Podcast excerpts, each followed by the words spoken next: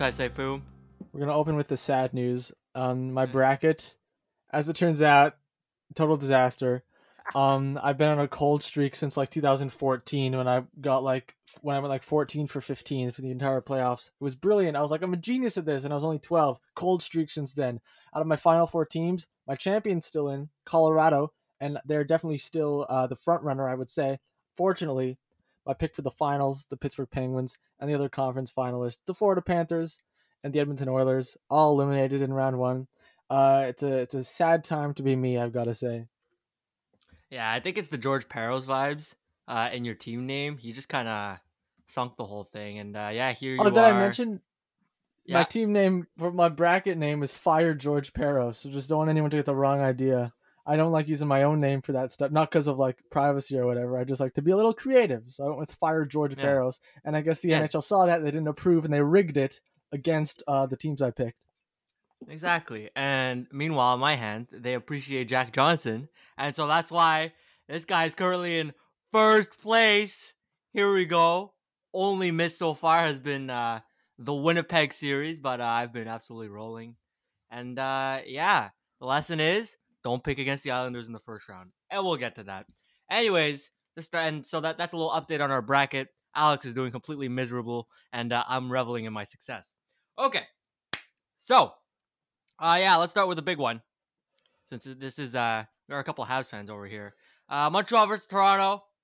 We are recording the the the afternoon after the game, uh game 5 where uh yeah, it was interesting. Uh, as in uh it was an elimination game because uh, right. So last we recorded shortly after game 1 and so we've had four games since then. And uh yeah, so you know, I'll, we'll start with the fifth game I guess because it's the most, you know, I remember it the Yeah. most clearly.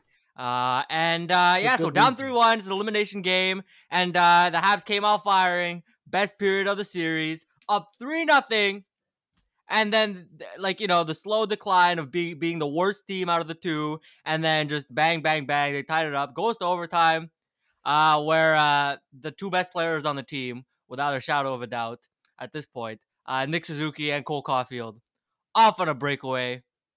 2 on 0 tic tac tic tac toe uh overtime winner continues the series brings it back to montreal where there will be actually fans for game six in attendance uh and uh yeah almost completely fucking blew it in, in, in an incredible fashion but they managed to save themselves in overtime Yeah. All right. So first of all, I gotta say, Cole Caufield and Nick Suzuki, uh, pretty much made up for all the serotonin that I'd been lacking in the series up until that point with that goal. Shout out to Alex Galchenyuk, who'd been great in the series up until that absolutely brain fart of a play where he had like three different passing options that would have almost certainly generated an excellent scoring chance for the Maple Leafs, and instead decided to pass it right to Cole Caufield.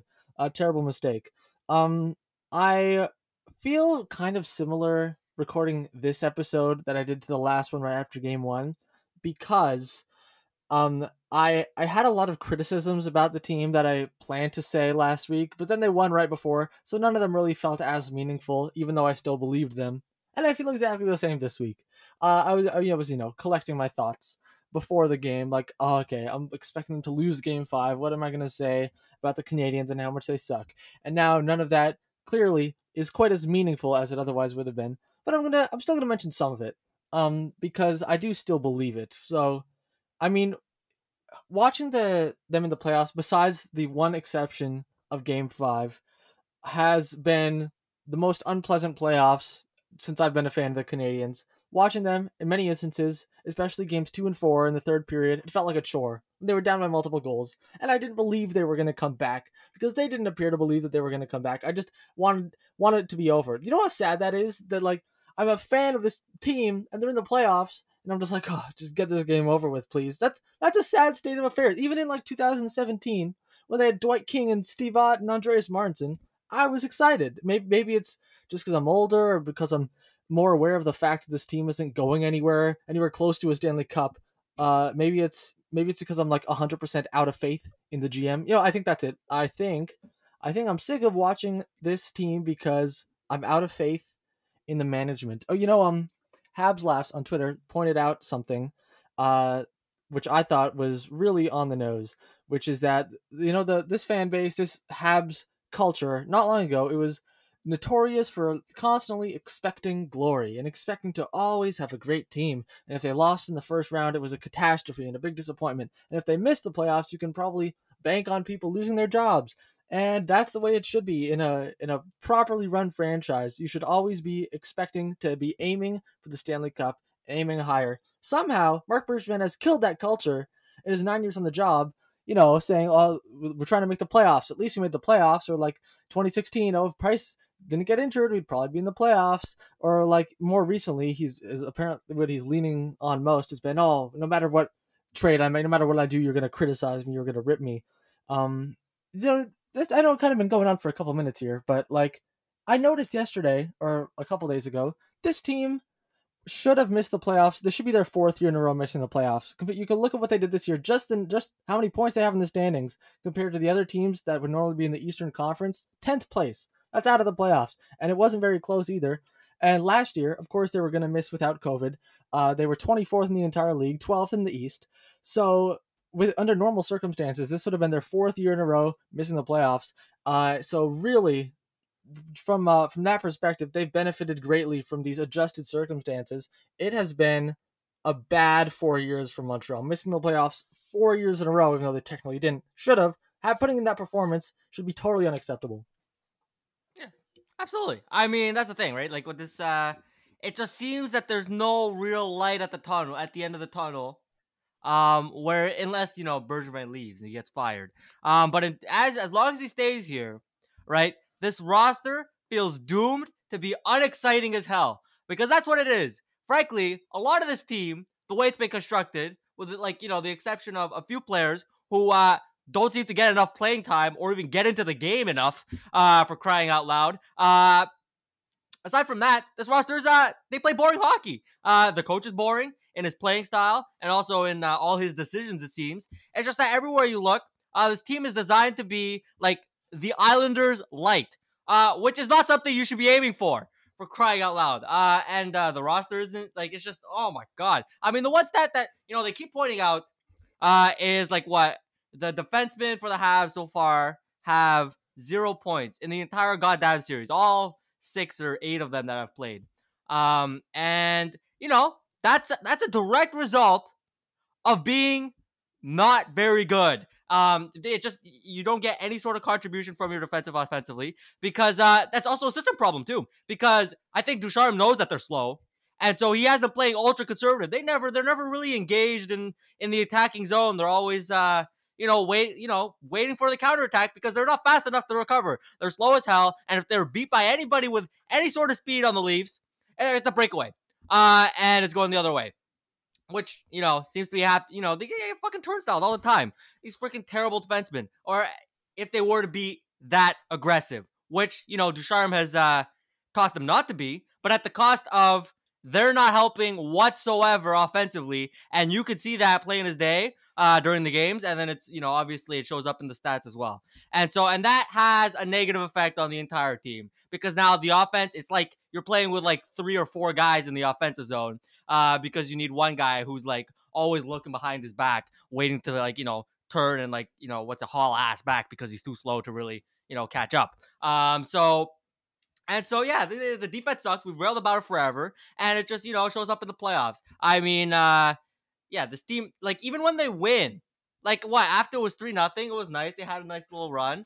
Um, it's just that it was it was like a it was like a slow burn. Um, and like you know from three nothing to three one to three two to three three. Like it felt inevitable. Like I was going, you know, going into the third period up three one. I was like, they're gonna tie it. The fucking Leafs are gonna tie it. There's no question in my mind that they were gonna tie that game. Was gonna go to overtime.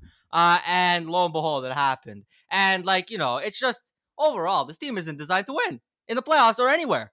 Uh, and you know, they they're not supposed to make the playoffs. And like just offensively too, there's just uh, not like you're not getting enough contribution from your guys. You're not getting enough high quality scoring chances. I mean, you're looking at like you know like stats like expected save percentage for Jack Campbell. It's like 930. That's an expected save percentage. You know, Jack Campbell's a bit better than average, and so now his save percentage is like 940. But when you make the shot so easy to save, that's what's gonna happen. You're not gonna score many goals.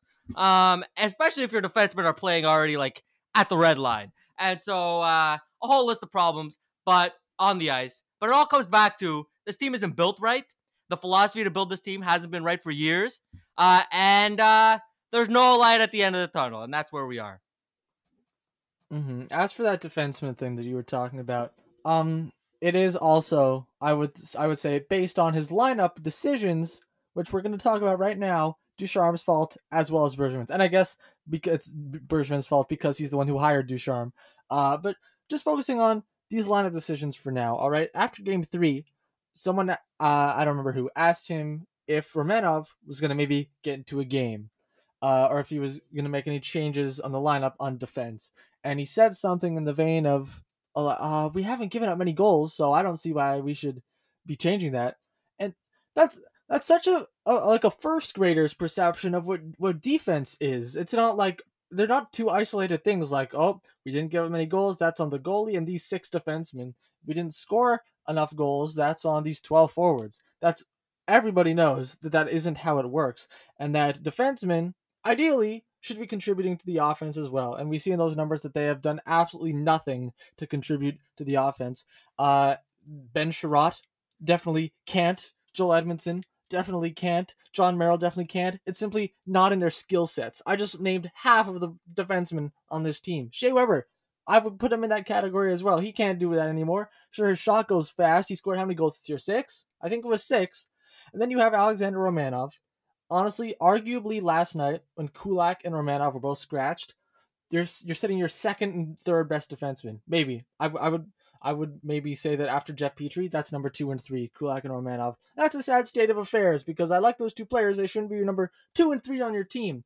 So the fact that the, I don't expect Romanov to get into game six either, that you have this young defenseman that everyone in the organization has been super high on. He plays almost every game the entire year. Uh, then come playoff time, you're scratching him in favor of Jon Merrill, Erik Gustafsson. Ben Chiarot isn't such a surprise, but he's been absolutely terrible. Joel Edmundson, of course. I don't imagine he's going to be coming out of the lineup any of the next couple years. It's it's it kind of feels like a, a parody of a coach that hates playing young players in the playoffs. That's what it's felt like with Dominic Ducharme. Is that he's parody, parodying a coach, except it's real life and it's not a parody, and it's how he actually thinks. Yeah, I can't believe it. Like, how do you how do you even justify that in your mind? I don't understand. I don't understand. And if he if he somehow can some sort of mental gymnastics, how the hell do you get this goddamn job? Um, because uh, yeah, it just makes absolutely no sense. It, it took until game three to get Cole Caufield onto the ice. Let's not forget. And since then, you know, in the last two games, he's been like their best forward. Um, and you know, whenever he touches the puck, it's you know, you're like, oh, something might happen. And I can't say that about anybody else on this whole team, except maybe Josh Anderson, who's been, you know, pretty damn good recently. Um, and all season. But uh, you know, it's just it, eh, these harebrained moves. It's like, where are they coming from? How could you possibly justify not playing Romanov? What you're gonna say? Lack of experience? He's been playing all year, and he's been damn better than fucking Erik Gustafsson. What's that? I said, I wonder how you get experience. Maybe if on the off chance they miraculously make the playoffs next year, guess what? He's still not going to have any experience because he didn't play him last year. Yeah, exactly. What do they expect him to go to a different team and then come back with playoff experience? Uh, yeah, it's dumb as fuck. Um, and like Erik Gustafsson, what the hell is he doing on the ice? Huh? Is that a Brett Kulak? What are you on? What are you smoking? Um, this he's not good. He sucks. Uh, he doesn't really contribute anything. I mean, what you're gonna put him on the freaking power play? Are you serious? Um, that's where you're gonna be like, and you didn't want to put Caufield on for the power play in game one or two, but you're like, you know what? We won't make exceptions for Cole Caufield, but you know who we should make an exception for? Erik Gustafsson. Uh, makes no sense. And uh, yeah, it's just really head to toe in terms of management and coaching. Um, it's uh, it's a bunch of idiots. They don't know what they're doing, and they make all these kind of dumb decisions uh, that affect you know the game to game, but also the long term. And uh, yeah, nine years nowhere but down. Nowhere but down. I mean, you look at the core that Bergevin got when he took over. He's done nothing but tinker to make it worse and worse and worse. And here we are.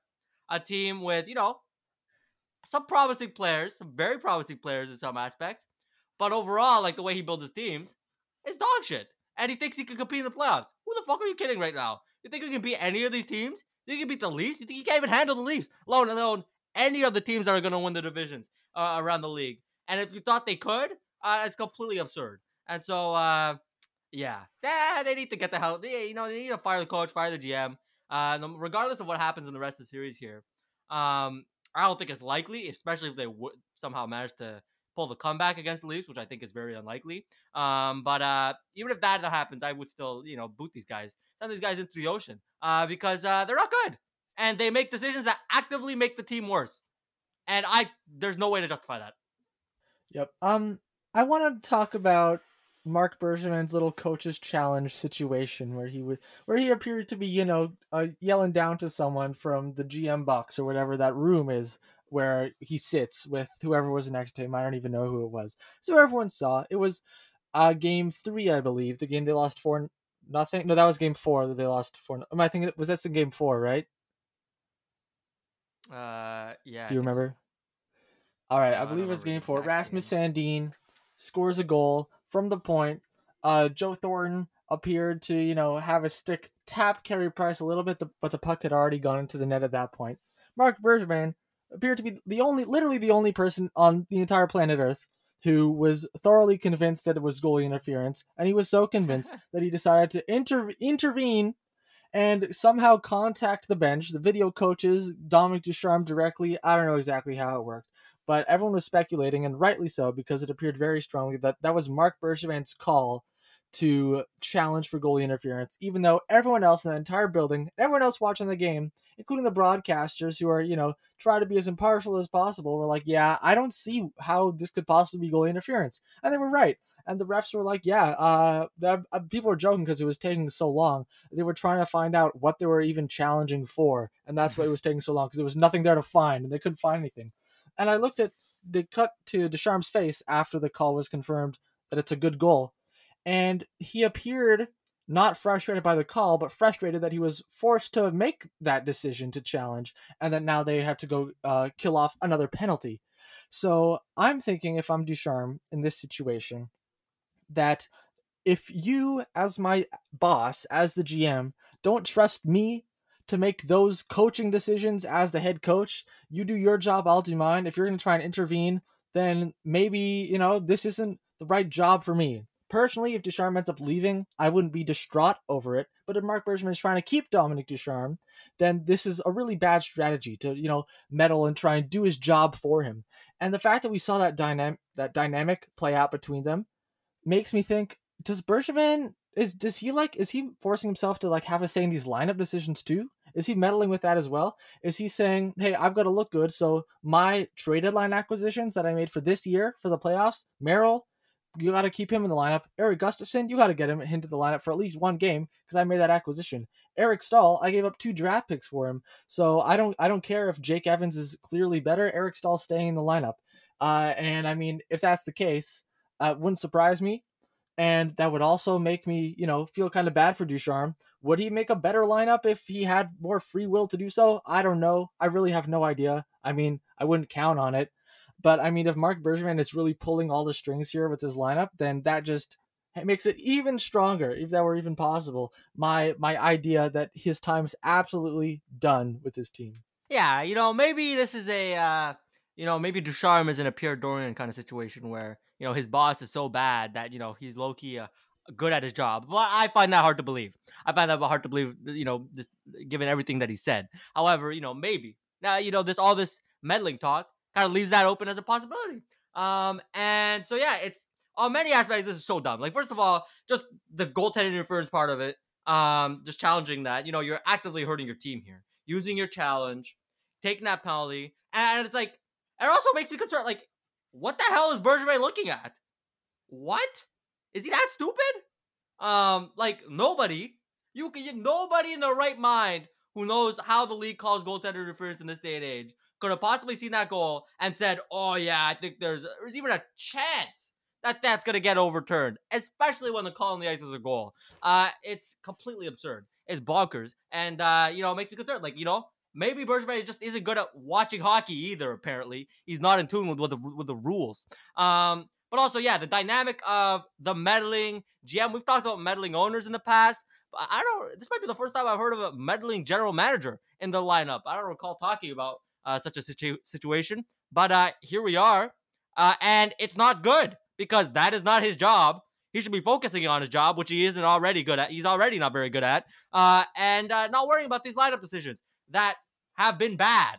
And so, uh, yeah, it just and look, whether it's you know Ducharme's feelings, frankly, I couldn't care less because by all indications, he's not a very good coach. And if he decides to up and leave, well, I imagine he'd have a hard time finding another NHL job. And so, you know, Yes. I, I find it very hard to believe that Ducharme's going to be like, yeah, okay, I'm done. I'm going to go somewhere else now. Yeah, what other NHL team's going to hire you with the way that they've been playing? You know, he's been managing the Habs roster. So, you know, I find that bit hard to believe. And so I don't personally, you know, care about Dominic Ducharme's feelings so much as I do the uh the concern I have for Marc Bergevin's ability to watch hockey and also to manage his employees, uh, which uh, ha- seem to be abysmal at this point. And yeah, absolutely, I agree. Uh, it seems that on every front, this guy needs to go. He's not good at his job anymore, and you can find a better person. You can find a better general manager for the Habs, uh, and uh, you know, get rid of this philosophy, which seems to be flawed on every single level. Yeah, you know, I think well the Ducharme stuff. I think I would definitely be more concerned. I'm more concerned about the principle of the situation, which is that Marc Bergevin is meddling with the coach, uh, than the fact that the coach might be leaving. If if this were a different coach, if this were a coach we liked that was good, um, maybe that even you know had a pedigree of success elsewhere, which Ducharme does like in junior, uh, and that's pretty much it. Uh, like like for example, if uh, Joel Bouchard became the head coach of the Canadiens next year, which personally I think they should leave him with a rocket because of how well he's done there. But just say Joel Bouchard uh, becomes the Canadiens coach. Things start off great. Uh, and then Marc Bergevin all of a sudden starts calling down for coaches' challenges and lineup decisions and whatnot. Uh, and then, you know, all of a sudden Joel Bouchard's like, I'm a better coach than this. I don't need you telling me what to do. And then all of a sudden Marc Bergevin chases a talented coach out of town with his meddling ways. I, I fear that if this pattern continues, then that could be what ends up happening. Yeah, absolutely, you're, you're absolutely right on that point. And so, yeah, the, the concern isn't Dominic Ducharme in particular, as it is the way that uh, Marc Bergevin seems to uh, me- have a tendency to meddle um, in you know what's not his his job, which uh, you know he's not qualified to do it. He's not even qualified to be a general manager at this point. So, uh, yeah, get get get it together. Um, all right. So, uh, yeah, so here we are. You know, game six is tomorrow uh, in Montreal, and uh, yeah, like the Leafs at this point, you know, five games in, have shown to be the better team. Uh, like, all right, we haven't even talked about Carey Price. Carey Price has been so really damn good this series, you know. Um, and despite that, you know, elite Carey Price, which I personally didn't believe was gonna like show. I didn't think he was gonna show up, but he did. And uh, yeah, I'll eat crow on that. But the concerning part really is the fact that we have elite Carey Price here, who's playing like you know with these crazy saves, you know, maybe like top five goalie in the world. You know, we don't see this often, but when he does, he's on. Um, but yet, despite that, the team around him uh, is, you know, bad. Can't seem to rally around this kind of performance, and is not- like markedly worse than the Leafs. And so, if that's if I'm anyone evaluating this team, uh, if I'm Geoff Molson, that concerns me a hell of a lot because not only is my goalie getting older, he's overpaid, and you know these kind of performances are going to happen less frequent, less and less frequently. But also, when they do happen, the team around him fucking sucks, and they can't compete against like legit cup contenders. Uh, and that's what's happening right now. And you know, over the long run, uh, you know, if even if they you know manage to pull back and the Leafs choke and whatever, this is not sustainable. You are not getting nowhere fast with this approach. Uh, and because yeah, you know, these playoff series are pretty small sample sizes. You know, seven games or whatever. You have a nice little hot streak. You can pull a comeback. But you know, four rounds, you're not you're not you're not fooling anybody if you're playing like freaking Boston or uh, I don't know any of the other division winners or even hell Florida. You can get fucking smoked. Um, so yeah, Yep. I exactly. I mean, if it's not this offseason that Bergevin gets fired, when? When is it the next one? When they miss the playoffs next year by like 15 points? I guess. I don't. I don't think. I don't think there's anything left for Bergevin to prove. I think he's shown us exactly who he is, and I hope Geoff Molson can see that as well. Uh, like right at the end of the of the season. Anyway, let's move on to the other North Division series because this one was causing quite a ruckus as well, and for good reason. Um, the Edmonton Oilers versus the Winnipeg Jets. Everyone knows now the Jets swept the Oilers. Uh, it was a, a big surprise to many fans, uh, almost all, I would say, uh, including both of us. We both picked the Oilers. I picked them to go to round three. And I see now my fatal error uh, was that I was focusing too much on Connor McDavid and also Leon Draisaitl, but mostly Connor McDavid, and not enough on the logo and the and the the, the wretched stink that emerges from the Edmonton Oilers crest. Uh, that is just just they choke. They choke. They've won one playoff round. If they make the playoffs, I should say they choke. They've won one playoff round since uh, McDavid has been on the team. And guess what? The most recent two have been absolutely embarrassing. This year, the Jets they got swept. That's incredibly embarrassing. So embarrassing that Stephen A. Smith talked about it. Uh, and last year, they were the heavy favorite in the playing round against the awful Chicago Blackhawks, and they lost in four games um, because you know they suck outside of two players, and I fail to consider that.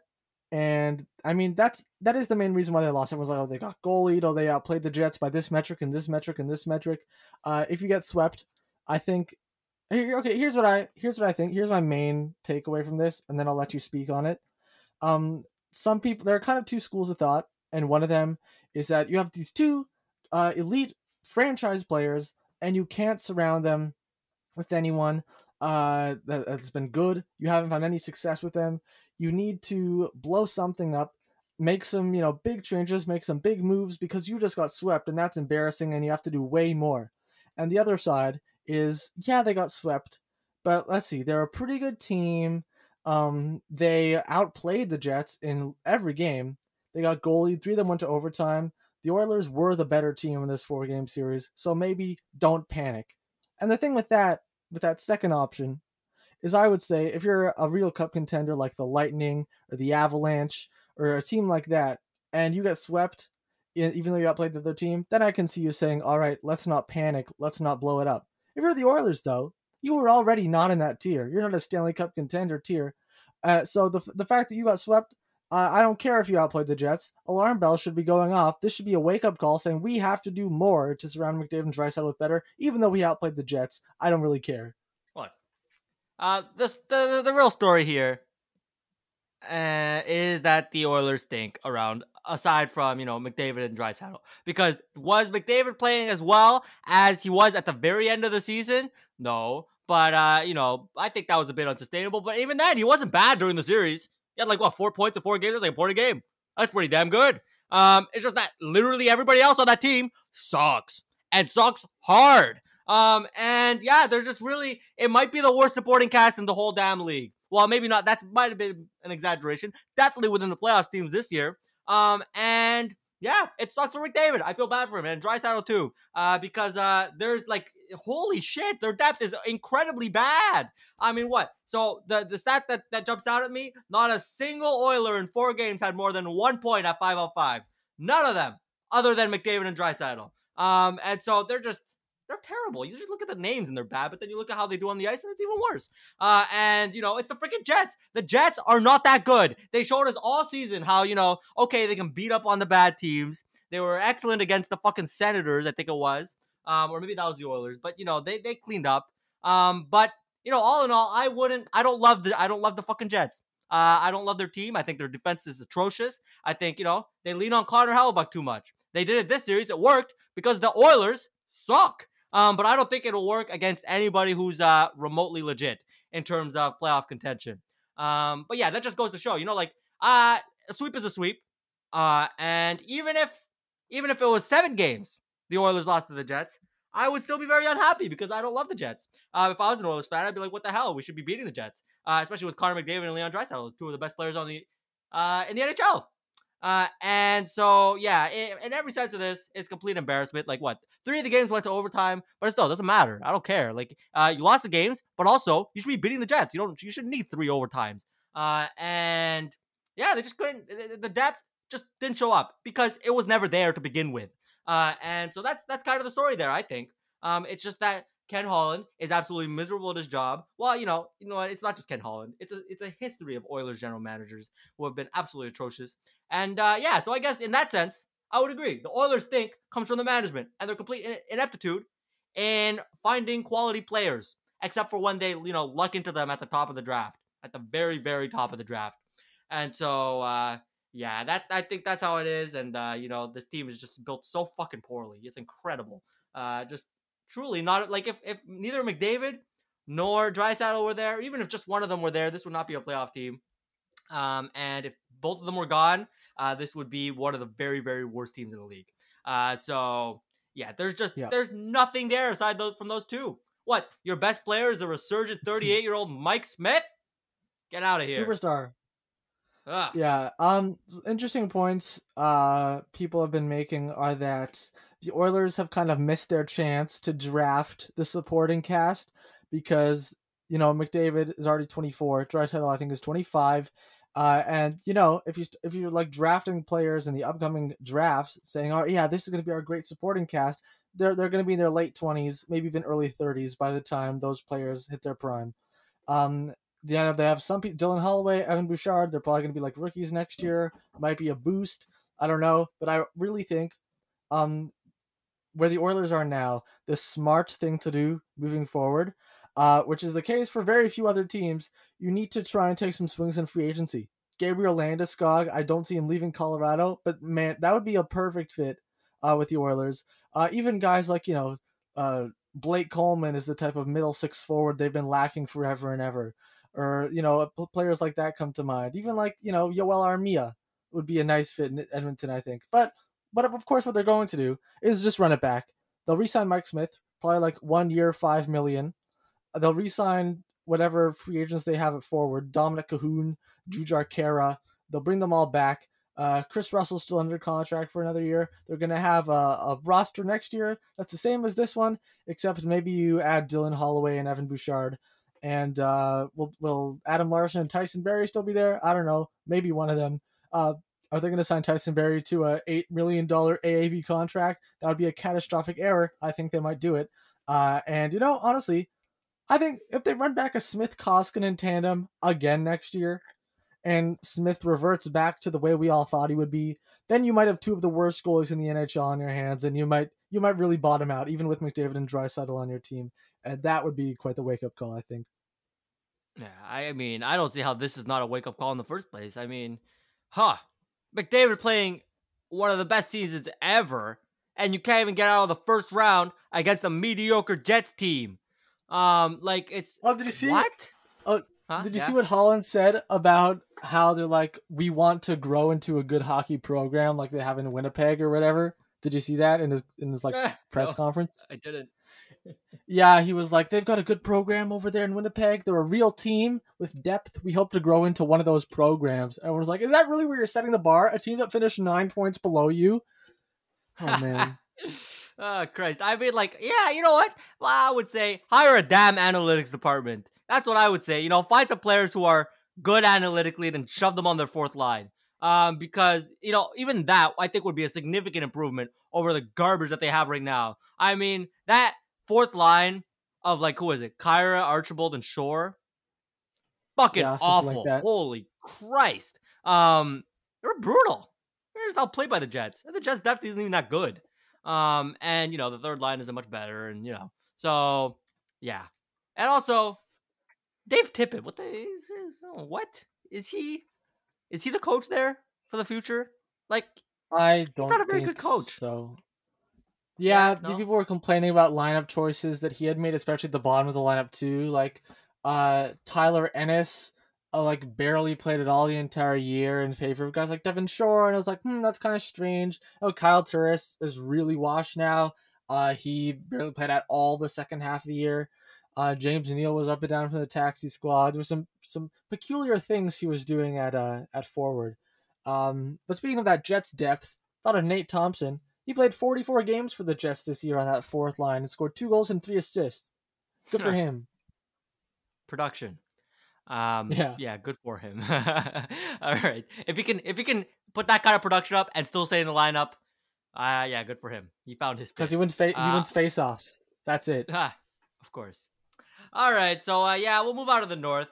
I think, uh, yeah, not much else to say Yep. there about the Oilers and the Jets. Uh, okay, so where shall we go? Um, let's go to the Central. Why not? The Central. Uh, Sure. and uh, okay, they're they're both wrapped up at this point. Uh, you know, Nashville, Carolina just ended last night, and uh, yeah, let's start there. So yeah, they the, the, the Predators put up more of a fight than I thought they would.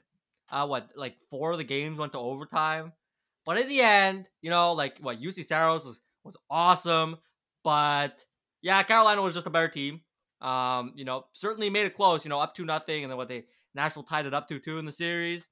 Um, but uh, yeah, I mean, like, sure. So Nashville, if you're Nashville, if you're David Poile, um, you had the chance to, you know, take it down and you know rebuild, get some assets, you know, trade away your defenseman Ekholm Ellis. Uh, you didn't do that, and you had, you know, six games, four of which were very intense and close, and you know that's great and all. But here you are, first round exit, and uh, I mean, unless you're banking on Juuse Saros being one of the very best goalies for the foreseeable future, and you know a four and a forward group that's not very good, uh, like this seems that seems like a mistake. Uh, even if the, the there were close games against Carolina. Yeah. Um. Well, I for one had Canes in seven, so I did see Nashville giving them a bit of a fight, mostly because uh they were really hot to end the season. So I was like, oh yeah, watch out for them. Uh, and I was right because they were pretty good. Um, I stand by everything I said about David Poile before, though, which is that this team was never going to go anywhere in the playoffs this year or probably next year either.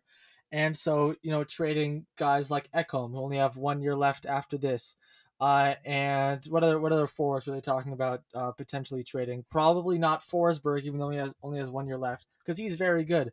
They traded Mikael Granlund at the deadline, because he's now going to be a UFA like right away. Erik Haula, Brad Richardson if you can get like a seventh round pick for him. Uh, these pieces where you can get some assets from and maybe, you know, start a rebuild, even though you've got, you know, Duchene and Johansen and lo- locked up uh, forever. Even Ryan Ellis. But there are some trade rumors about him. And honestly, he's he's 30. He signed to what, 2027? If you're going to take her for that contract, mm, I know Ryan Ellis is still pretty good. Maybe go ahead. They could still do some of that this offseason, and I think that would probably be the right idea since they aren't really any closer to contending than they were, you know, a couple months ago when we were having all those discussions.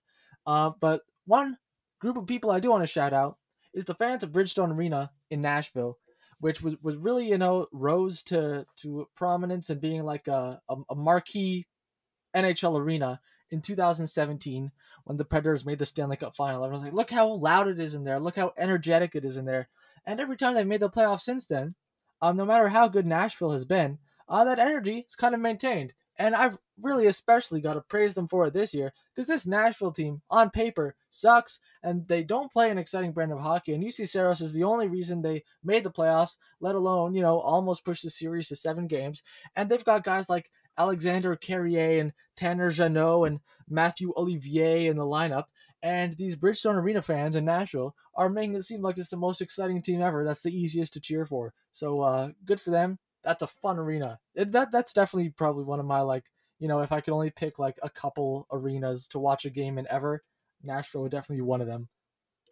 Yeah, I mean they managed to make uh, a party party arena in a market that uh pretty small and uh, in the south too. So uh yeah, good for Nashville. They seem to have you know cultivated a fun little environment there.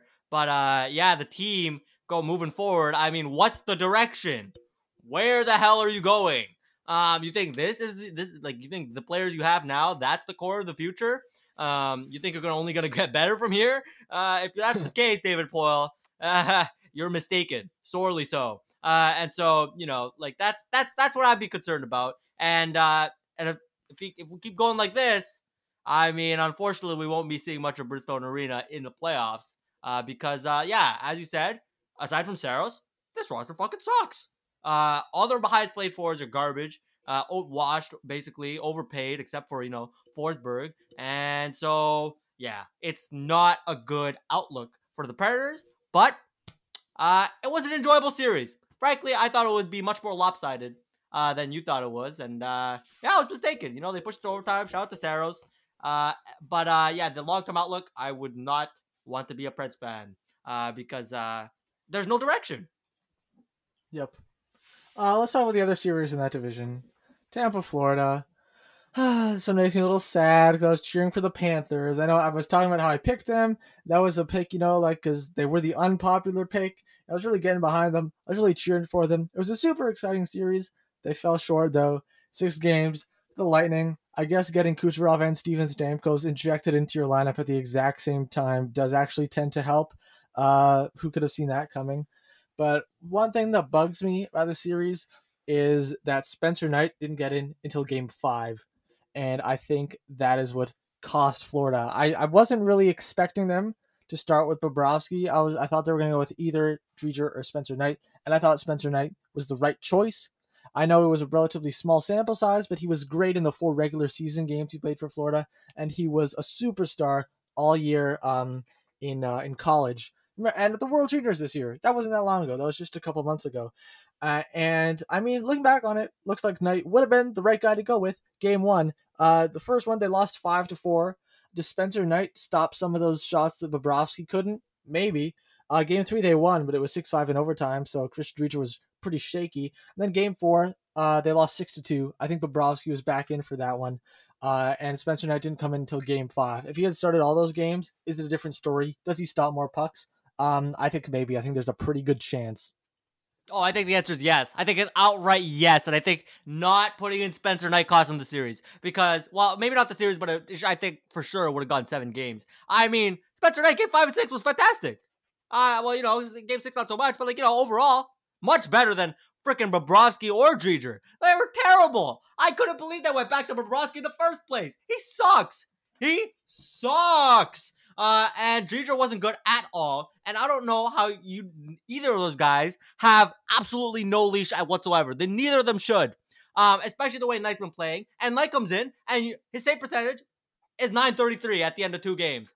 One of which he lost. Like that's how good he was. Uh, and there's no indication to show. Like he was ready. He was ready for the fucking playoffs. He came to play. Uh, and neither of the other guys did. And so, you know, I'm left here scratching my head. Like, what the hell were you thinking? um, playing freaking Sergei Bobrovsky. It's just, what the heck?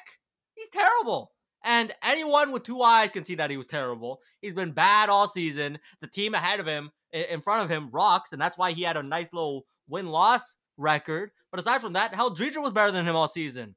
Uh, and yep. so, yeah, I just, I really don't get it. Uh, I don't know what Quenneville was thinking, and I really think he shot, he, he cost them a significant shot at this series because I think you know it was and you know, I think Tampa was slightly better on the skater side, but I think it was very close. Uh, and it's just the goaltending was so lopsided. Vasilevskiy was, you know, very good, and the Bobrovsky and Driedger were awful. They were terrible, uh, and they cost them the whole freaking series. Uh, and that, and like you know, Tampa Bay's power play was pretty sick. Um, but yes, you know, who could have seen that coming? They, oh well, yeah, it was. It even it took me back. You know, I especially with Kucherov, you know, getting he really getting adjusted, getting back into the rhythm of things. Uh, yeah, that power play fucking rocks. Uh, especially when you watch the fucking. We didn't mention the Habs power play. the Habs power play. Oh my! Holy Christ! Holy Christ! I don't know if I've seen a worse Habs power play in my life. They're awful. Oh my god, what are they? Oh, like 15 now? Like I'm surprised every time they get a shot on goal because it doesn't happen often. Um, oh my god, it's like they spend most of the time in the defensive zone. I'm like, what is going on here? Is it is it a Leafs power play? And like, you know, that's not so bad if it's one game, but it's all the games. It's they can't figure it out. Anyways, that's a tangent. Um, but uh, yeah, I think I really think when it comes down to it, they if they played Spencer Knight, you know, maybe we're looking at a game seven. I think it's very likely, in fact. Yeah, the big story with Bobrovsky, of course, will always be his terrible contract. Um, I mean, they could buy it out. I think that'd be an idiotic idea. I don't think they'll do it just because you look at the breakdown of it. They only save like three million or so on the cap for the next five years, and then they'd have like over a million on the books after that when Bobrovsky would have been done anyway. I don't think it makes any sense to do.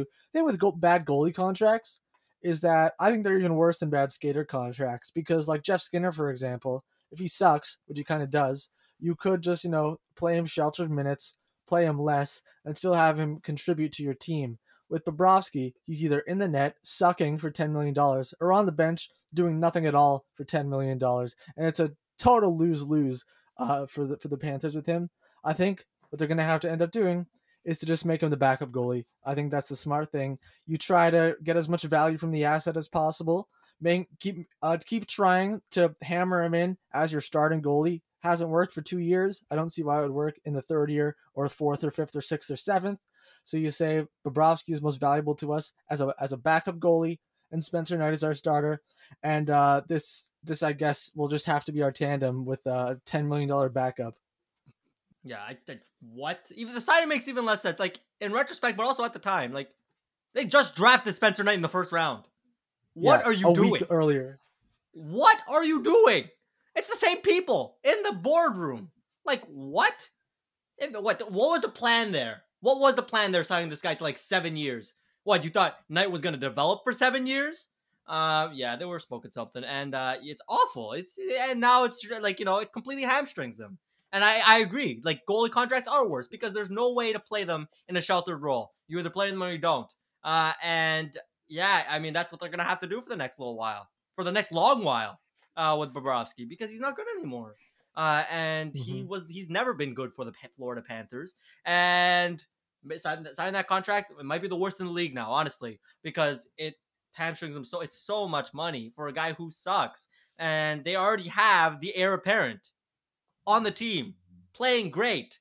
Uh, so yeah, from every angle, man. Oh, from a long term perspective for the Panthers, but also just in this series. Like you spent four four games figuring out which goalie was better, and it was the third guy you went to when he was clearly the like at least at worst second best goalie on the team this year. Um, it's completely asinine to me. I mean, what are you even doing? Yep. Uh, fully agree. Let's move on to the Eastern Division. Boston, Washington, Boston in five. I've got to say, I nailed that prediction, so at least that one feels good. Boston in five. That was in my bracket. Um, the big stories here, though, I find have mostly been with Washington, uh, and mostly been with two players. One of them is someone whose contract is now up, Alex Ovechkin, and I don't think let's talk about this for a- a minute. Well, obviously, we'll talk about him more probably as free agency approaches, uh, which I think is actually two months from today. I think July 28th is the day. Um, because I don't think he was even on like free agent frenzy list or anything because everyone was so certain, oh, yeah, he'll just re up in Washington. They'll come to a contract. I think that probably still is the most likely thing. But I could see this kind of going south, uh, these discussions, these negotiations, uh, because things just kind of seem sour in Washington in general. Remember earlier this year, um, there was that thing. Him and a couple of his other teammates were suspended for I think it was like four games for violating COVID protocol. Uh, they've just you know totally fallen flat in the playoffs three years in a row now since their cup win. Uh, lost in the first round every single time, and people just just seem unhappy in Washington. And if Ovechkin doesn't want to stick around there, especially if you know he he doesn't really see you know uh, the potential for rediscovering this kind of uh, like you know Stanley Cup window. They don't have that many you know great young players up in the system, and also if Evgeny Kuznetsov gets traded, which is appearing like maybe a possibility because the Capitals aren't happy with him for a multitude of reasons, I could see Ovechkin walking, saying, "Yeah, yeah, whatever. I won a Stanley Cup. Let me you know try out new things, go somewhere else, see if I have a good time." Yeah, I can absolutely see it at this point. I mean, look, this team, the Washington Capitals, are not on the up and up whatsoever.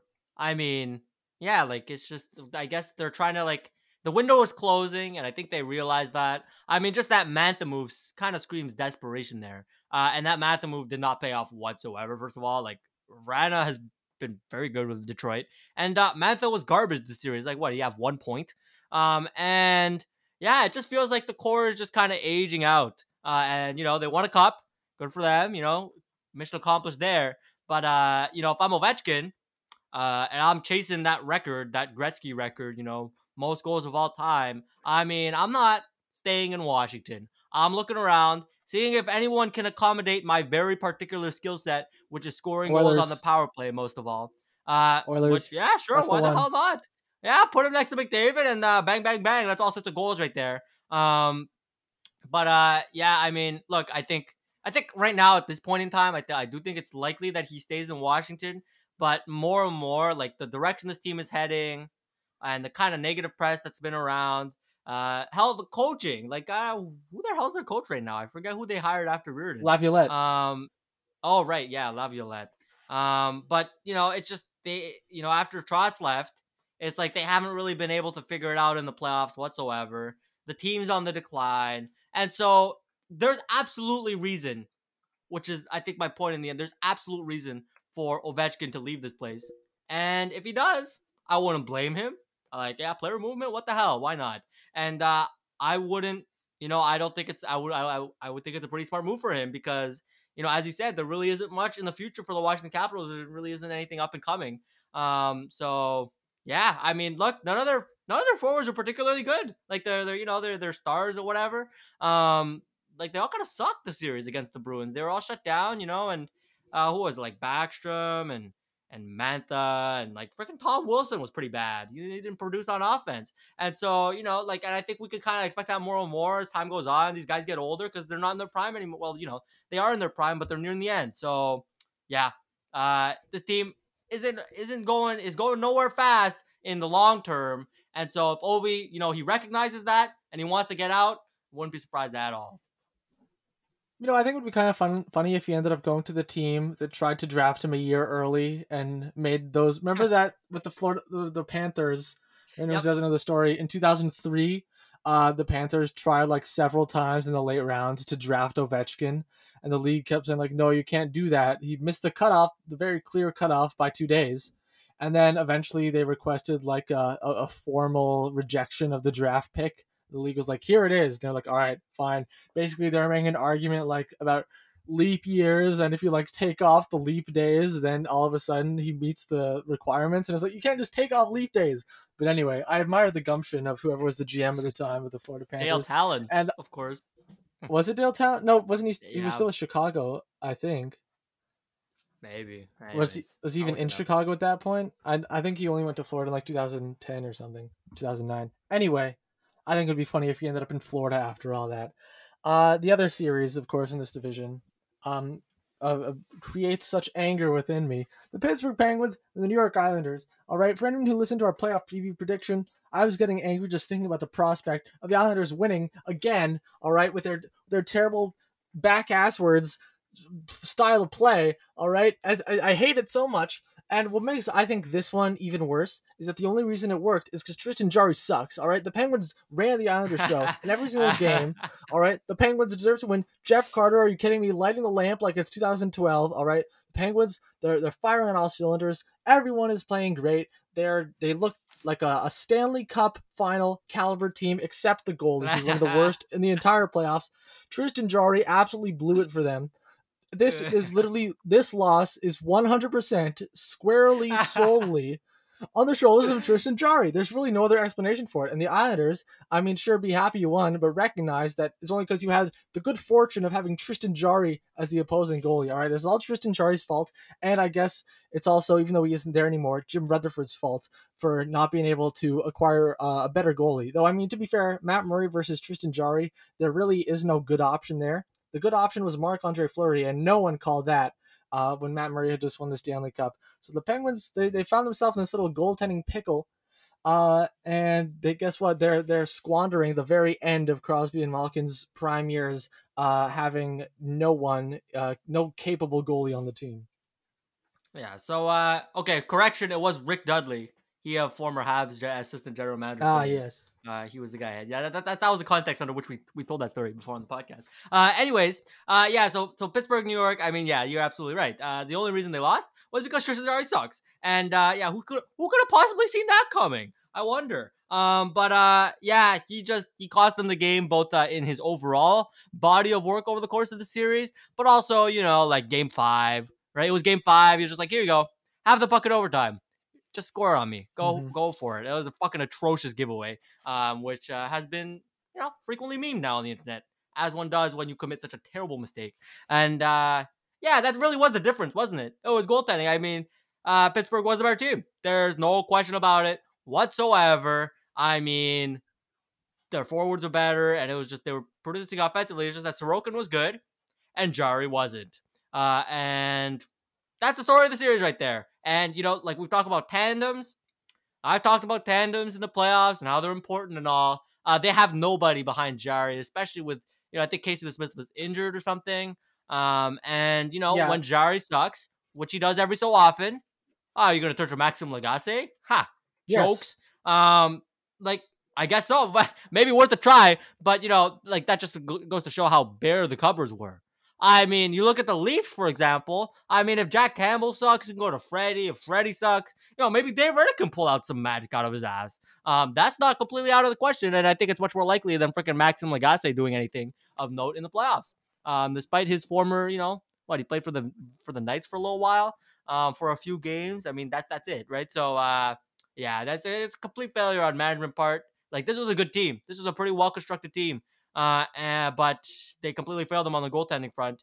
And I mean, this was this was always a vulnerability, you know, like especially the way you know Jarry played well down the stretch, but early on he was awful. And you're like, yeah, you probably need some insurance for that, and they didn't, and it cost them in the end. In a, in a series that they should have won, they completely blew it. Well, not they, Jarry completely blew it. Maxime Lagacé played one NHL game this year and he got a shutout. I know it's a very Ah. small sample size, but still, Huh. honestly, any goalie at, at by the time you're at game six, uh, you know, it was tied three three, and like the second period, the Islanders get like a fourth goal, then they get the fifth goal. At that point, how are you not thinking, all right, Jarry has sucked the entire time. Let's try something new. And let's try the wild card, Maxime Lag- Lagacé. We all know that goaltending is uh, very unpredictable, and maybe all of a sudden he'll be, you know, 2015 Andrew Hammond or whatever, and he's going to lead us to, to glory. I mean, obviously unlikely that that happens, but you know what was less likely is Tristan Jarry in the middle of the second period in Game Six when we're already losing five three to suddenly turn it on, turn it on, and find a new gear. That was pretty much never going to happen. Uh, so I also think so. I guess what I'm saying is I'll blame this like one percent on Jim Rutherford who wasn't even there anymore for not getting a better goalie. Uh, maybe like uh nine percent on Mike Sullivan for not giving Maxime Lagacé a try when it was clear Tristan Jarry uh, just had nothing, nothing in the tank at all in terms of you know uh competence, and ninety percent on Tristan Jarry himself for being the one who actually sucks. All right, fair enough. You know, yeah, that's that's fair. I would put less blame on Mike Sullivan because uh, you know, Maxime Lagacé is uh not good at all. Um, I would put the blame on uh whoever the general manager is. So Jim Rutherford. I'll put more blame on Rutherford. And uh who's the new guy? Uh, Hextall. I don't remember. Okay, right, of course. Why didn't you get someone at the deadline? Could have done it. Could have gone in for all in for Chris Driedger, although that didn't pan out so well for the Panthers. But you know, could have gone after I mean, somebody. I- he was better than Um, Jarry. I think the Penguins yeah, would have won if they fair. had Chris Driedger in net this series.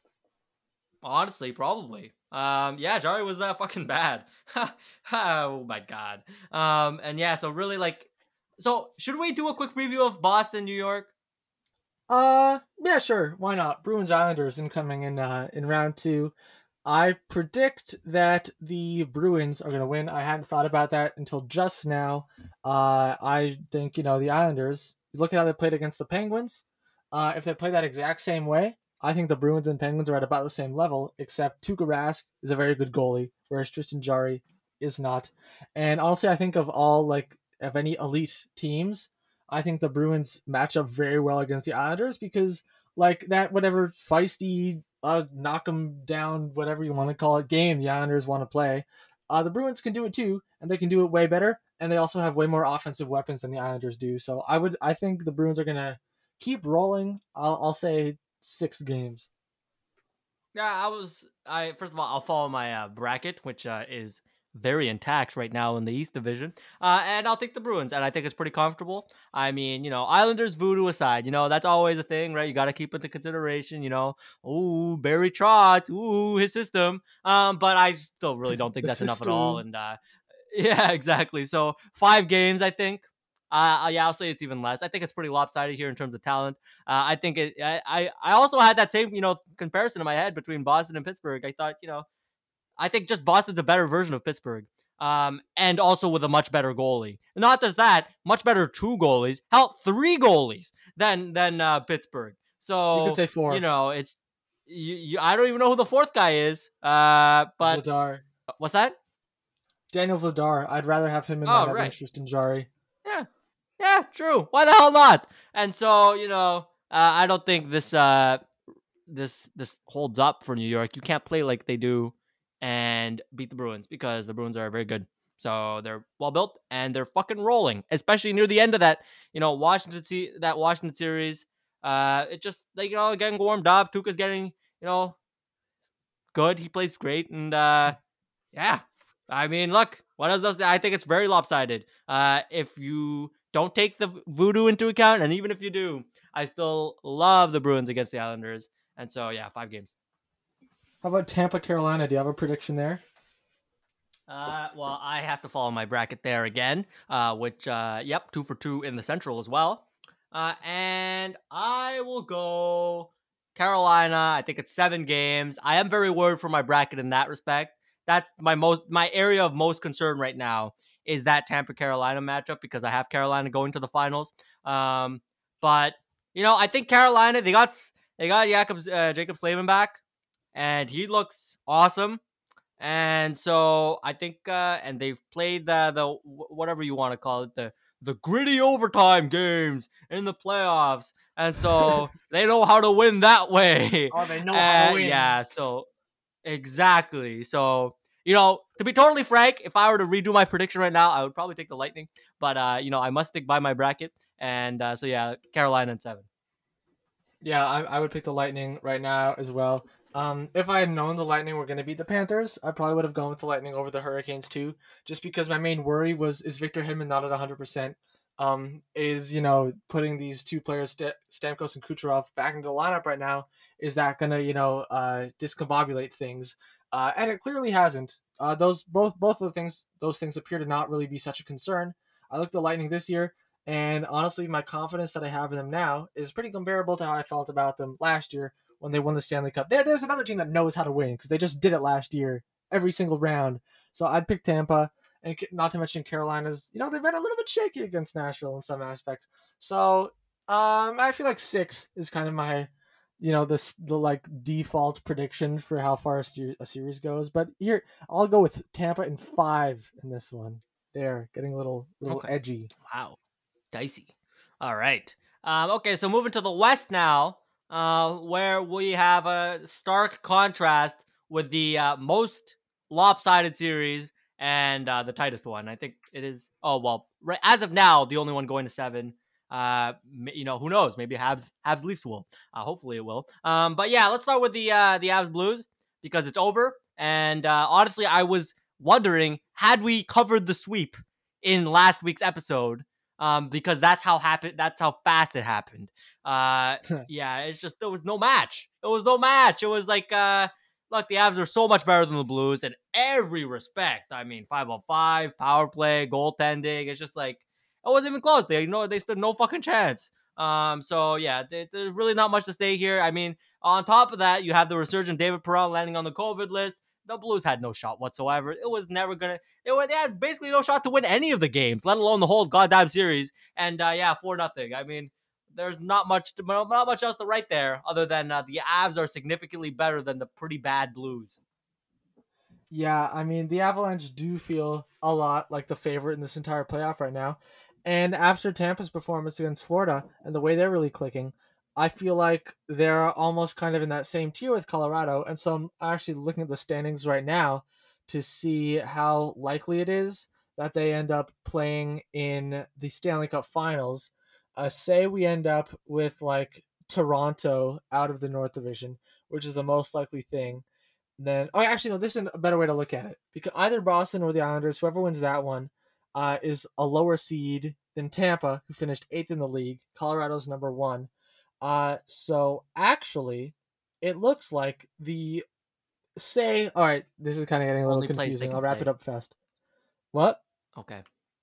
The only it uh, seems like the only place that they can play is in the finals. They can't they can't play in the third uh, round because whoever comes out of the East will necessarily be the fourth, uh, at least be the fourth seed, and Colorado's the first seed. So yes, exactly. They both yeah, make it. So uh, that'll be fun if that happens, which I think upon reevaluation is my prediction.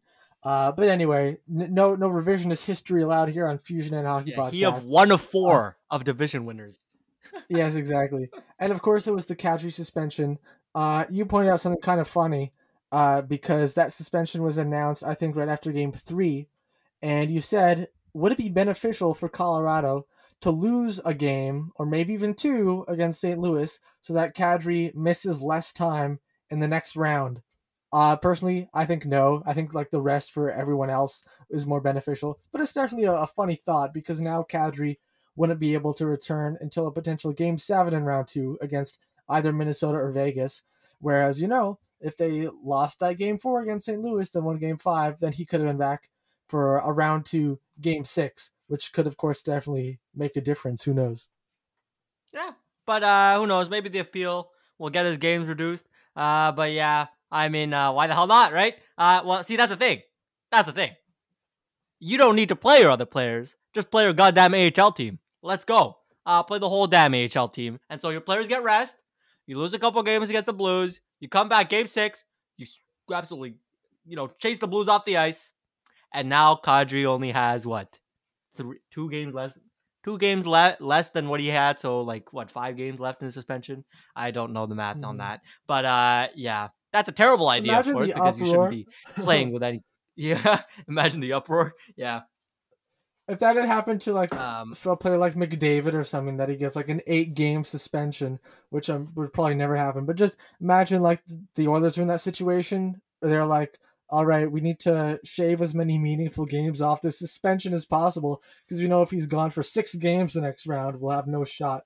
And then they just like ice a bunch of nobodies, score on themselves, and their opponents are like, "How dare you disrespect the?" And honestly, I think we kind of make fun of that type of thing, but they would probably have a point of the integrity of the game if they're if they're throwing playoff games on purpose because they're just that confident they're going to beat you in Game Six. Would be so funny. Uh, I don't think. It any, would be I don't hilarious. think any of the integrity. I don't think any of the integrity of the game would be uh, in in uh, in question. Are you kidding me? If you want to do that, if you want to do that kind of self sabotage, go right ahead. Uh, make me laugh. I'll watch the game for five sure, minutes. Uh, and uh, you know, like what? You're just you're just saying that you're gonna you you have that much confidence that you'll want to will you'll win one of game six and seven. And if I was the Avs, I would absolutely have that confidence, especially against the Blues. So uh, you know, I just think yeah, extreme hypothetical here, of course, but uh, that shit would have been hilarious. And uh, oh, you know, would have had Kadri. Wasted opportunities. All I'm gonna say. Anyways, all right. Mm. So yeah, unless you have any uh any other addendums on Avs Blues, yeah, go ahead if Colorado loses in round two to whoever they're playing, then are there going to be you know articles written about how they should have you know tossed games against the Blues to have Kadri back sooner? Is that going to be the, the big glaring error on Jared Bednar's part? I think definitely yes. Yeah, um, I, I will write series, those articles. I oh yeah, write those articles. Get a, get a right. journalism degree just to publish that in a, whatever newspaper still exists. Anyway, Vegas versus Minnesota is the final series we haven't touched on quite yet. Game seven tonight good chance that series will be done by the time you're listening to this, or maybe it's in the middle of the game when you're listening to it. Uh, who knows? Um, I am glad this one went seven because I'm glad when any series goes seven because game sevens are one of my favorite things in the world. And if I had to, I don't think I want to make a prediction for this one. I know I had I had Vegas in my bracket, uh, but I don't know. There's something about about Minnesota this year that feels like they're gonna, you know, it feels like I might have mentioned this in our playoff preview. This type of series that's like everyone like, oh yeah, Minnesota's good. Watch out for them. They'll give the Knights a real fight. Oh look at them, they made it all the way to Game Seven. Oh look at them, they even pushed them to overtime. Isn't that so cute of them? Look at them, scrappy underdogs go, and then they'll win. And we'll be like, wow, I didn't realize they'd take it that far. yeah, like okay, so I'm so conflicted because you know my bracket mathematically needs Vegas to win. Like this is a big thing. If not, if I do end up uh, sustaining the success, I'll be relying on like the Stan the tiebreaker where I picked the number of Stanley Cup goals in the entire series. Which uh yeah, I picked that out of my ass, so I didn't do really any any thinking about it. So I don't well, like that you number. Pick? I think I picked 24. I, I picked 24 and uh in my in this ideal case scenario, my uh my competitor I think picked 30. So um, you know, there's some cause for concern. So I I am rooting for Vegas in that aspect, but you know, like you you talk all about the numbers, the math that goes into my bracket, but at heart, my eye test was to cheer for Minnesota. Um, A, because I just really don't like the Golden Knights, and B, uh, well, many reasons. There's not just A and B. B, it would be fucking hilarious if Vegas were to lose like this. Are you kidding me? uh, they lose the final. They lose the final the first year. They lose in uh, what? They lose to the fucking Sharks like they did in the second year of their oh, existence. Yeah third year they lose to the Stars in the Western Conference Final, and then this year they blow a three-one lead to the fucking Wild. Uh, I would fucking lose it. Um, I think that would be fucking hilarious. Uh, and C, the Wild are just uh, more likable. I think the Wild are quite a likable team this year. Um, out of all, all like especially compared to the other years of their existence, because uh, you know, Kirill Kaprizov is exciting. Cam Talbot is playing well when he decides to play well, which is like uh, what basically the three games where they won, he played excellent. The three other games, uh, he was all right to mediocre. Um, but uh, you know, it's a fun bunch, and you know, I have a particular affinity to Cam for Tom Cam Talbot because he was on my fantasy team. Um, and so yeah, the Wild just feel like a fun bunch. You know, I see a lot of Dom Luszczyszyn on my Twitter timeline.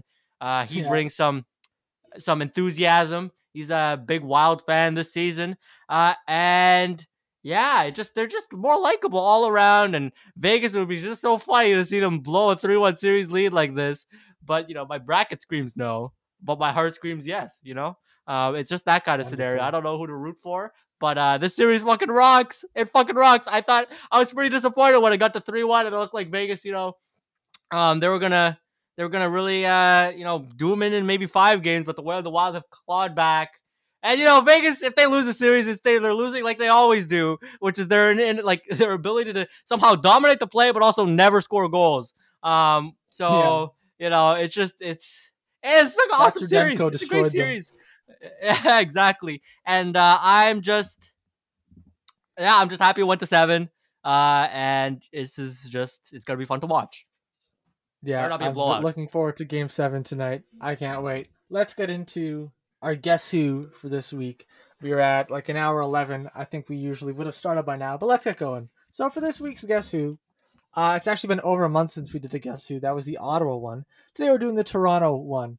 Uh, last year in the bubble, we did um, Pittsburgh and Philadelphia when Montreal played them. Now that Montreal is in the middle of a series against the Maple Leafs, feels like now's the right time to do a guess who about the Maple Leafs. We got Jack Campbell, Frederik Andersen, and David Rittich. We got some defensemen Morgan Rielly, TJ Brodie, Jake Muzzin, Justin Holl, Zach Bogosian, Rasmus Sandin, and Travis Dermott, and a bunch of forwards Matthews, Marner Nylander, Tavares, Zach Hyman, Nick Foligno, Kerfoot, Ilya Mikheyev, Wayne Simmonds, Jason Spezza, Joe Thornton, Alex Galchenyuk, Pierre Engvall, Riley Nash, and Adam Brooks. And I actually think that that covers exactly everyone who's played a game for the Leafs this series. Uh, not one more, not one less. So that worked out kind of nicely in that way. Very nice. So uh we're doing a thorough, thorough guess who. And so you can learn Yeah. everyone who will uh take part in blowing a 3-1 lead to the Habs. Okay. So um I have randomized. And so I have also uh, randomized. who will who will mute first? I will mute my incoming audio in three, two, one. I have Alex Kerfoot. And I'm back. All right. Okay, all right. I'm muting in three, two, one. My player is Justin Holl. All right, I am uh, returning now. All right, let's see if we can cook something up here. A win for me. I think I'm still winning the season All series by one. Uh, yeah. So let's update Okay. that score actually right now. Uh, yeah. So I have three wins. Taisei has four wins, and there are five ties all time, dating back to almost a year ago. Our first ever one of these was May thirty first. All right. Okay, lots of loser points here, or tie points, I should say. Okay, Yes. so uh, who should start? Does it? Uh, um, I think since I'm still the most any recent idea? winner, that I have home advantage. So you have the first Alright, guess. so, uh, sounds good to me. Alrighty, let us let us organize. Pretty bare bones spreadsheet. Uh, couldn't really think of anything to uh, sort these dudes by. If anybody, by the way, has any ideas for uh, spreadsheet columns, I'm open to suggestions. Yeah. Anyways, all right. Here we go. Let's go by number. Um, does your player have a number of 31 or lower? yes, my player does have a number of thirty one or lower. All right. So, uh, man, I keep getting these bad splits. So that's unfortunate. All right, go ahead. Actually, I have more columns this week than I have recently. In addition to you know, uh, last name, first name, number, position, handedness, nationality, uh, and age. I also have got a draft team and draft position and previous teams. I decided to include those this Oh. week, and I'm going to start. My first question will be about age. Is your player 28 years old or younger? 28 years old or younger? Mm-hmm. Yes, they are 28 or younger. All right. Goodbye, 29 and ups. Goodbye, oldies. Yeah. See you later, senior citizens. Um, let's let's go with uh, all right, draft round. Okay, let's do it. Mm. Um, was your player drafted in the first or third round? In the first or third round. Let me just correct. check this Not out second. and yeah, yeah, first or less if they were third. drafted in the second. All right. Uh-huh. Was my player drafted in the first or third round? No, my player was not drafted in the first or third round. All right. So, see you later. Big names. And uh, See you yeah, later, big names. All right. And uh, also Frederik Andersen, the only third round pick I had left. Okay. Ah, very interesting. Um, is your does your player's first name start with the letter I or earlier? A to I. Yes. Yes. All right. Goodbye, Mitch Morgan, Pierre Rasmus, Travis, William, and Zach. You're no longer needed. Um. Yeah. Let's. Should I? Okay. Yeah. Sure. Um. Was your player drafted in the fifth round? Let's go. Draft No, round season. my player was not drafted in the fifth round. All right. Whole bunch of second rounders here. All right. Was your player drafted by a Canadian team? Uh. No. My player was not drafted by a Canadian team. All right. Okay. So that's goodbye So- to a couple Leafs draft picks and one Montreal Canadiens draft pick. I've got three players left now. All right, so do I. I have a couple of defensemen, got a forward. So I think where we're, I know where where I'm going. I'm going with the forward. I have Holl, Dermott, and Simmonds. Is your player old man Wayne Simmonds? No, my player is not Wayne Simmonds. Ah, no, that's sad. All right. Okay. I have three players For left the as early well. lead. Okay. Uh, this is for the early lead. I have Alexander Kerfoot, David Rittich, and Ilya Mikheyev. Um, once again, we avoid goalies here. Uh, on the off chance that it is a goalie, then that's just too bad for me. Hmm, do I go with Kerfoot or Mikheyev? You know who's giving me correct vibes is Ilya Mikheyev. Is your player Ilya Mikheyev? Unfortunately, he gives actually incorrect vibes. Uh, it is not Ilya Mikheyev. All right. Okay. Understood. All right. So now I have uh, two defensemen uh, who, in my mind, are basically the same person. Um, I have Justin Holl and Travis Dermott, and uh, neither of them seems more remarkable to me than the other, frankly, um, in any sort of way. So, uh, yeah, we'll go with who's giving me wrong vibes is Travis Dermott. So we'll go with is your player Justin Holl. Yes, my player is Justin Holl. All right. Okay. Here we go. All Big right. dub. Uh, let's. All right. Let's see if I can book the tie here. Is your player Alexander Kerfoot? yeah, it's Alex Kerfoot.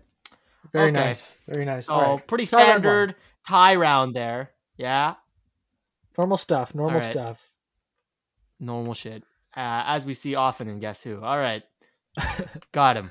All right. Next player has been randomized. All right. One second. Got to reset my spreadsheet. And then, okay, randomizing. Boom. Got it. All right. I will mute incoming audio in three, two, one. Captain John Tavares. And I'm back. All right, welcome. I am muting in uh, three, two, one. My player is Zach Hyman. All right, uh, I am coming back now, and uh, here we go, round two. Uh, so I All right, think it's your turn to start So, now. yes, it is indeed my turn to begin. I'll go with a, a fun number question. Who doesn't like a good number question? Uh, and I'm going to go with a slightly different split than the one you had last round. I'm going to go with Ooh. is your player's number 33 or lower. 43 or lower? No, 33 or lower. Oh, 33 or lower. Uh, let me check. Uh, their number is not 33 or lower. Nice. Splendid. Wonderful. Okay. Glad you're happy with that result. Um, let's see. Let's how do I split these?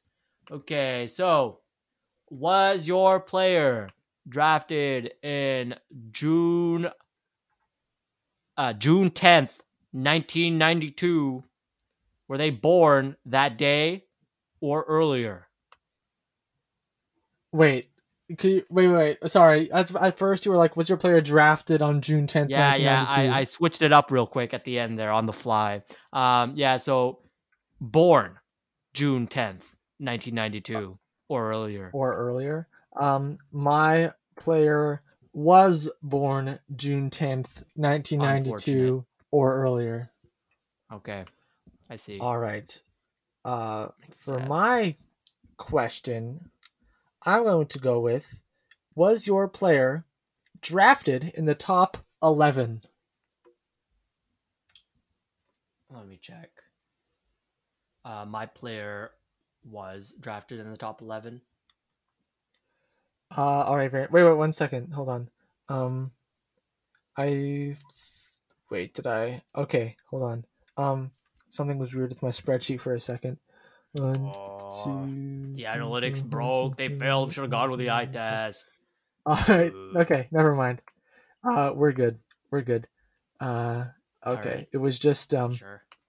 just just because when I, I sort by like number for that column, and then uh the undrafted players ended up below the title line, just like you know labeling each column, so I was confused, but I figured it out Excel due to my people. superior Excel intelligence. yeah, Here we go. Okay. All right. Google Sheets. So yeah, let's go top eleven draft pick. I'll go. Go. I'll follow. I'll copy you. Except I'll go top twenty eight. Was your player drafted in the top twenty eight? No, my player was not drafted in the All top right. twenty-eight. See you later, first rounders. All y'all remarkable folk. All y'all special talents.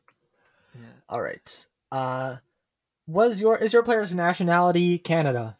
Yes, my player's nationality is All right.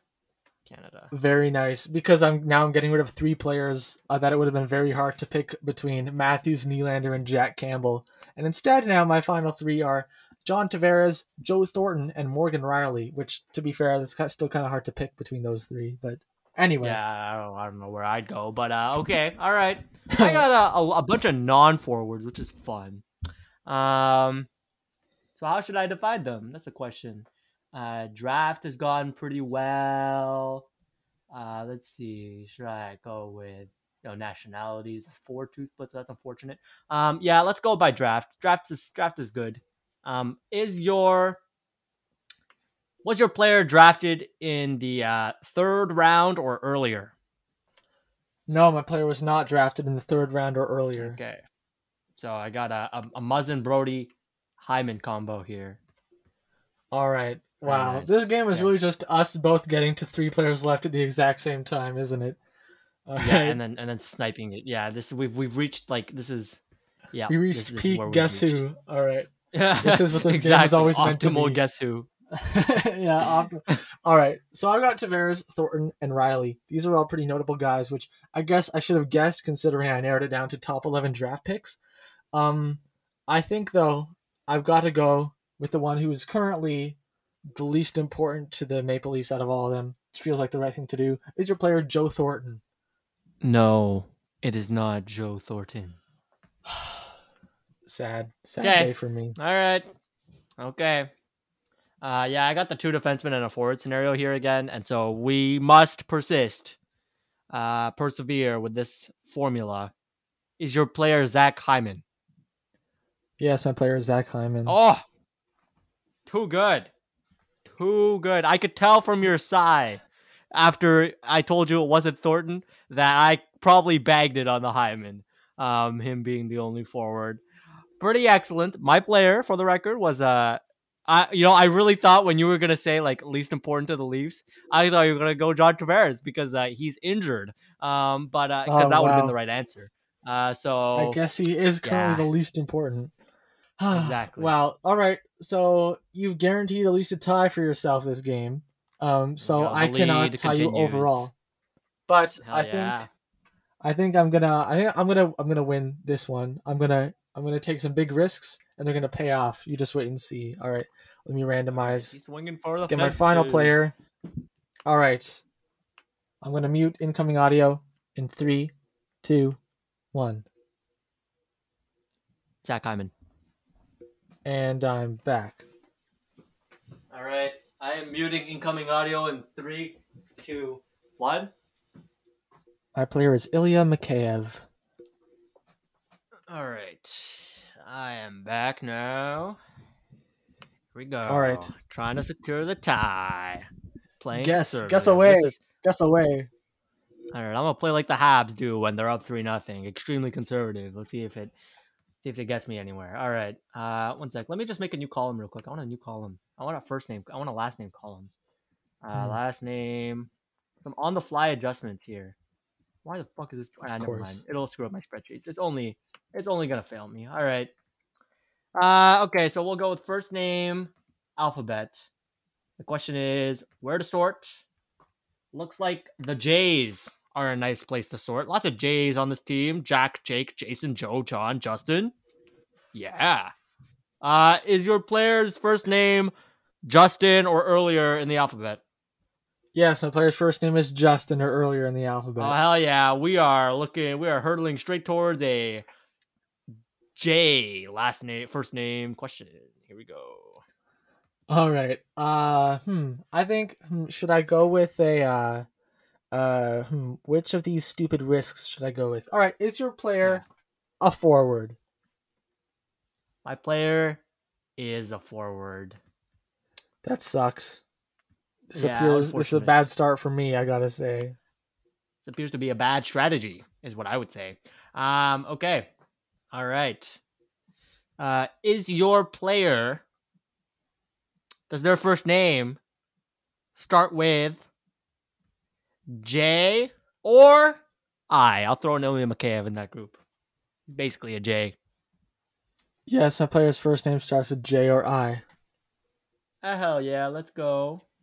Got seven dudes. Ah, I could have just gone with Jays. Why didn't I do that? Clown shit. All right, go ahead. Does your player shoot right? Um, my player does shoot right. Yes. Let's go.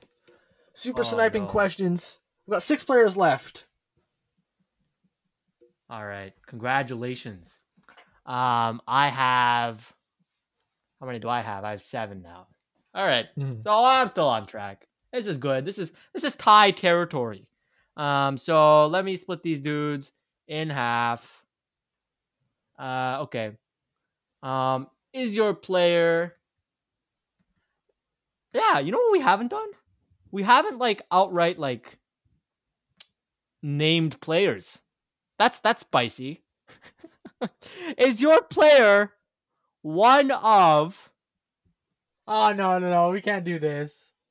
Okay, Oh, all right, no. fine. Yeah, no, Okay, all. Well, Part of the challenge We'll is if it. you really want to narrow it down to like a group of three players, then you got to find the common trait that they have. Okay, okay, all right, all right. Is your player drafted in the first round? Um, no, my player was not drafted in the first round. Ooh, nice. I'm down to three. All right, that paid off. Ah, Good, good. All right. Thank you. My my initial question probably would have been worse than what what this would have left me. All right. All right. Ooh. Huh, what shall I what shall I go with? I wanna all right. Hmm. All right, I, there are two players specifically here that I want to make sure I split up so I don't end up with both or none of them, just based on uh, vibes alone. But they appear to have many things in common, so that's proving to be difficult. Um, hmm. The vibes are real. This is this has become a vibes game. Oh, it's always think it was always a vibes vibes game. Yeah, it's always been a vibes Yeah, game. exactly. That's true. all right. Uh, all right. I trust the spreadsheet. I trust the numbers. I'll just vibes. All right. Yeah, nothing on my spreadsheet appears to be splitting up these players, so I guess I'll just lump them together. Whatever. Um, is your is your player's number uh less than twenty, not including twenty? Is your player's number one to nineteen? Yes. All right. So that is a goodbye to Wayne Simmonds and Riley Nash and William Nylander, which means now the three players I have left are Jason Spezza, Zach Hyman, and Mitch Marner. Okay. Interesting vibes. All right. So I got three dudes. I got Not feeling good McCabe. I got Muzzin. I got Holl. All right. Forward defense, defense. This is the third time it's pulled up. Let's go for it again. Is your player Ilya Mikheyev? Yeah. Oh hell yeah, let's go. Big win. Just like that. Let's see if it's a two nothing or a one one nothing.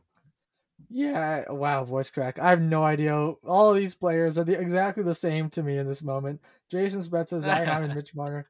I mean, I recently, I, I just had Zach Hyman last round, so I guess I'll rule him out for that reason. Mitch Marner's very good, so that leaves is your player Jason Spezza.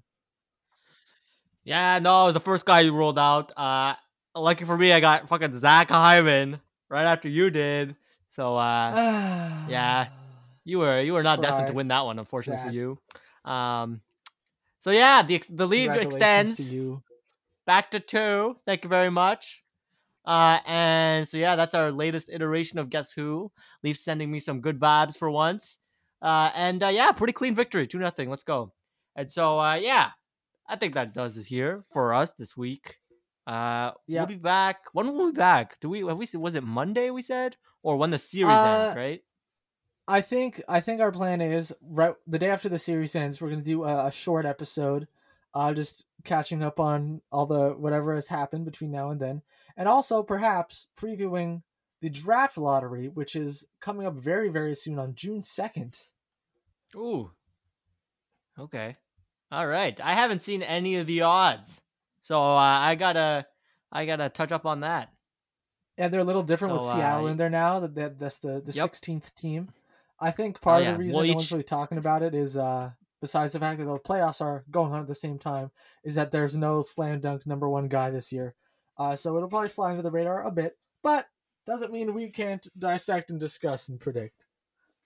Exactly. And so uh yeah, what the the valuable insight you'll get from listening to next week's episode is uh our predictions for the winners of the draft lottery. Um very insightful, I believe. Uh so Uh, yeah. that's it for today. and also again. who knows what uh ooh, yeah. Hot I'm take. Kidding. I'm kidding. Um, I'm kidding. All right. Are they even eligible? I don't even recall. Uh, yeah, yeah, yeah. That that win? thing where you can't win more than a certain amount in a certain amount of time doesn't kick in until I think next year. So Oh, okay. All right. So they are. So uh, yeah, might as well hand it to them now at this point. Um. So yeah, that does it for us. Tune in next week. Maybe we'll have a a draft segment too, depending on how much time we have and all that. Uh, so send us any ideas for for categories you want us to draft. Uh, send us any sort of idea. Honestly, we're open to anything, uh, and we'll listen to you. Uh, so yeah, that's it for us this week. Uh, our socials are in the description. Don't forget to uh, like and subscribe to this podcast. Tell everybody you know about it. Exactly. Smash that button. Tell everybody no because uh, you know everybody's in that playoff hype right now. And uh, yeah, thanks for listening. We'll see you soon. I